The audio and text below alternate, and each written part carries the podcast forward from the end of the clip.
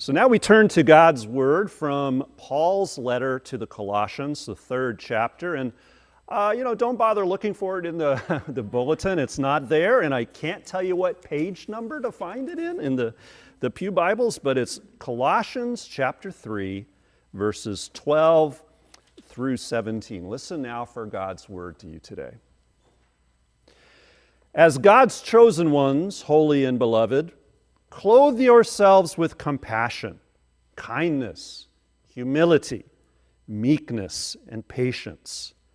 Bear with one another, and if anyone has a complaint against another, forgive each other, just as the Lord has forgiven you, so you also must forgive.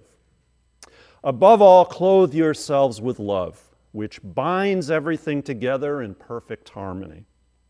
And let the peace of Christ rule in your hearts, to which indeed you were called in the one body, and be thankful. Let the word of Christ dwell in you richly. Teach and admonish each other in all wisdom, and with gratitude in your hearts, sing psalms and hymns and spiritual songs for God. And whatever you do, in word or deed, do everything in the name of the Lord Jesus, giving thanks to God the Father through him. This is the word of the Lord. Thanks be to God. And let's pray. Holy God, we pray that you will grant us the eyes to see and the ears to hear and the hearts and minds to hear and understand your word and your world this day as best we can. In Jesus' name, amen. So, one Sunday morning, a Lutheran preacher was uh, being the guest preacher in a local congregation, wasn't his own church, and he, he got up there and he preached a sermon with the title of An Attitude of Gratitude, which is not particularly original title for a sermon. But even so, with eloquence and passion, he preached this incredible sermon, mesmerized the congregation. And then a few months later, everyone heard that he had been fired by his own congregation, and they couldn't figure out why. It has such an amazing attitude of gratitude sermon. What could possibly have happened? So one of them went over to the Lutheran church and asked, What happened with this guy? And they responded, Yeah, try listening to that exact same sermon every week. Yikes.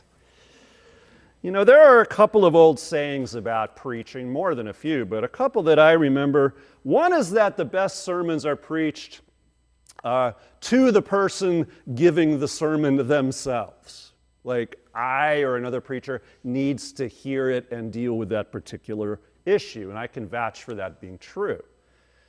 The other one is that preachers, this might come as a shock to some of you, preachers really only have about two or three sermons in them. You know, and that is we keep on returning to the same topics or themes over and over again. The ones, you know, honestly, that resonate the most with us and that perhaps resonate the most with the congregation we're serving. And I got to say, that's actually fairly accurate too.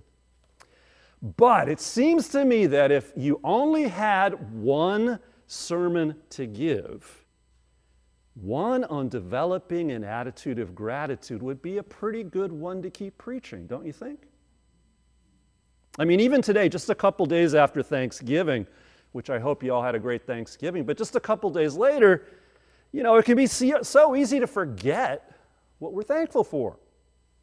Most of us spend, you know, too much time as it is filling up our own personal lists of gripes and grievances and grudges we get upset about all sorts of things from the size of our stomach, too big, especially after last week, to the size of our bank account, too small. And on and on it goes. Our spouse isn't organized enough, our kids don't behave, our job doesn't suit us, whatever it is. The list goes on and on. Because dissatisfaction seems to come naturally, whereas gratitude can sometimes be hard to find. So even if it's become something of a platitude itself, most of us could benefit by developing an attitude of gratitude. And as you may know, that phrase originates in the 12 step recovery movement. But the idea that we could all benefit from being more thankful, counting our blessings on a regular basis, is much older than that. Goes back way, way back. In fact, you hear it over and over again in what I just read from the book of Colossians, where Paul writes, among other things, Be thankful. Let the word of Christ richly, richly dwell within you, and whatever you do in word or deed, do everything in the name of the Lord Jesus, giving thanks to God the Father through him. In other words, what Paul is writing and saying in his letter is that your experience of Christ gets richer or the deeper or stronger both through Christ's word or Christ's spiritual presence and also in how the, the community of faith, the body of Christ, responds in gratitude in what we say and in what we do. And that richness that we receive and that we experience results in two bubbling over behaviors. The first is that a thankful heart is expressed, as you heard, in praise, in songs and hymns and spiritual songs to God. And second, everything that you say or do in the name of the Lord Jesus can become an expression of gratitude. Now, all of this is fairly standard stuff in Christianity. You've heard it before. Be thankful. You've heard it before. But simple as it sounds, we all know it's awfully hard to be grateful all the time, especially in a culture where we are constantly bombarded with messages of discontentment. By the way, did any of you realize that just two days ago was Black Friday? Did you get the word? Oh my gosh, you couldn't escape it. You couldn't escape it. I mean, just think of all those TV shows, not just commercials, but TV shows that somebody has promised a full makeover. What they're really all about is selling you on the idea that you should be dissatisfied with what you already have or how you already look. When a work crew is filmed tearing down a house and making it over in a week, it's a ploy to make us feel unhappy about our own houses. So we'll want to spend lots of money either buying a new house or painting and drywalling and putting in new appliances in our current house. Not that there's anything wrong with uh, remodeling. I know there's a lot of contractors here today. Don't worry about that. But if we want to cultivate an attitude of gratitude, we're going to have to turn off a lot of what our culture is constantly trying to sell us. Because if all we ever focus on are the flaws in our lives, we're never going to appreciate the richness that is always already all around us and within us. The poet John Milton wrote that gratitude bestows reverence, allowing us to encounter everyday epiphanies, those transcendent moments of awe that change forever how we experience life and the world. And I, I love that phrase ever since I first came across it years ago. Everyday epiphanies. I love that. But it also brings up a question what comes first? The epiphany or the gratitude? In other words, does being thankful itself allow you to experience the good things in life, or does it take a transcendent moment to make you grateful? Well, the answer may be both. But clearly, the ability to be open to everyday epiphanies presupposes that your heart already has some experience of what it is to be grateful, to be thankful. Now, I realize the word happiness gets used a lot today. I mean, I looked at my bookshelf the other day. I've got to have five, six books with happiness in the title. But one book called The Happiness Advantage by Shawn Achor points out that our sense of well being, as well as almost any other success we're going to have in life, in large part depends on having an attitude of gratitude.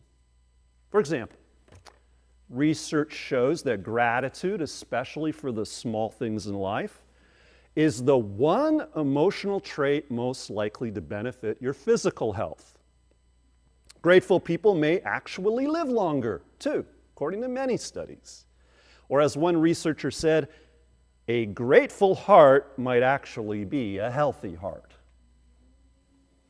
Another study found that participants who wrote d- down as few as three things they were grateful for each day for a week were happier and less depressed than those who did nothing. Thankful for that. Was that a bell? For whom the bell tolls, maybe it's telling us to be grateful.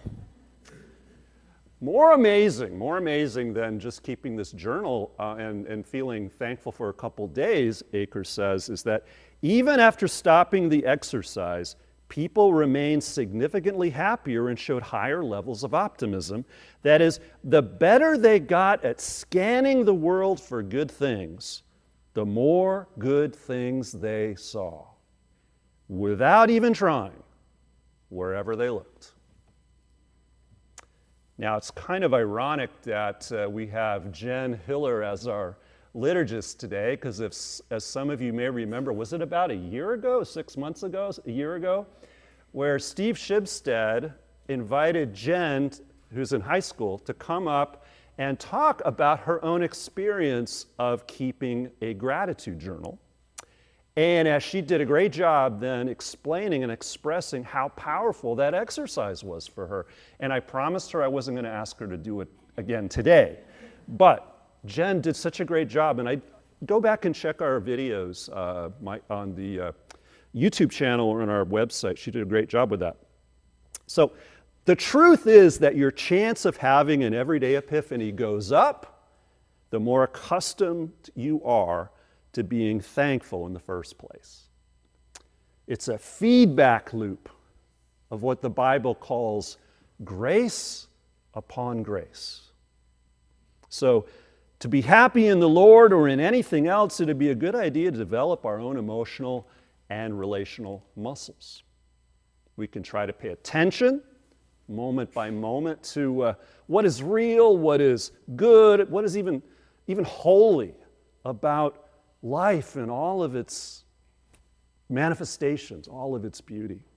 We can also recognize truthfully that we are surrounded by people who are just as tied up in their own frustrations and disappointments as we are. So we can learn to be gentle and forgiving with them, even as we learn to be the same with ourselves.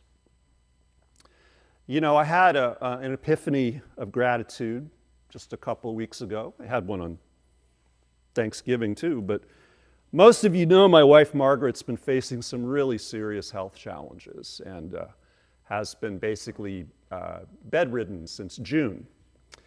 But she's finally feeling a little bit stronger with some new medication she's taking. In fact, she got so optimistic about her improvement in her physical health that she decided a couple weeks ago she would go on a week long retreat at a meditation center up in Marin County, West Marin. Her doctor, her cardiologist, said it was okay. Though I myself wasn't so sure it was a good idea for her to go. But be that as it may, it was her decision, and I supported her. And she arranged to get a ride up there, so she went up there on a Saturday morning and stayed overnight. And then the very next day after church, I got a text saying it really was too much and could I come up and pick her up. Uh, and, you know, honestly, before our experiences of the past year, I can imagine feeling more than a bit put out by having to schlep all the way up to West Marin County to pick up somebody from a meditation retreat early. But this time, man, I was just so thankful that I was in a position to do it. First, I was thankful she was okay. Also, that I had access, or that she had access to a cell phone that she could contact me with, and that I had a car and I could make some time to go pick her up. But mostly, I was just thankful that she'd given it her best shot. She did the best she could do to do something good for herself, to get out of the house for the first time in six months aside from doctor's appointments. So, as I was driving across the Richmond San Rafael Bridge, which I have driven across countless times as I went to seminary in Marin County and lived in Berkeley for four years, so I've been across that bridge so many times. As I was driving across it, I was reminded both of the fragility of the human body and and of the miraculous gift of life itself that God gives us. And my sense of gratitude nearly overwhelmed me. You know, being thankful for life is much more than sending a thank you note or saying a few nice words to somebody who's done something nice for us, nice as that is. It's more than carving up a turkey on the fourth Thursday in November and saying a prayer, as tasty and nice as that can be, too. Gratitude can be a frame of mind, an attitude. And like any other attitude, the more you put it into practice, the more of a difference it can make in your life. It's another quote I really like by the author and poet Annie Dillard. She put it like this She's envisioning uh, the time when, when we die. I think that the dying pray at the last, not please, but thank you, as a guest thanks their host at the door. You see, in the end, I think the realization comes to all of us, one way or the other, that life itself, the triumphs and the struggles, the everyday and the really big deal, the big stuff and the small stuff, all of it is a gift, pure gift. And the proper response for such a gift is gratitude. Let's pray. Living and loving God in the light of thanksgiving, we are truly grateful for who you are and for the gift of life you share with us. Thank you for guiding us as we journey through the ups and downs of life. Thank you for knowing the words we wish we could pray but can't for whatever reason. Thank you for both your powerful presence and, and for everyday epiphanies. Thank you for all we have, for all we are, all we can ever hope to be. And may our lives be lived in grateful and generous response to your grace. And may we share our gifts with one another and with our neighbors, both we know and those we don't know, whoever they are, as you've shared yourself with us. Through Jesus Christ our Lord.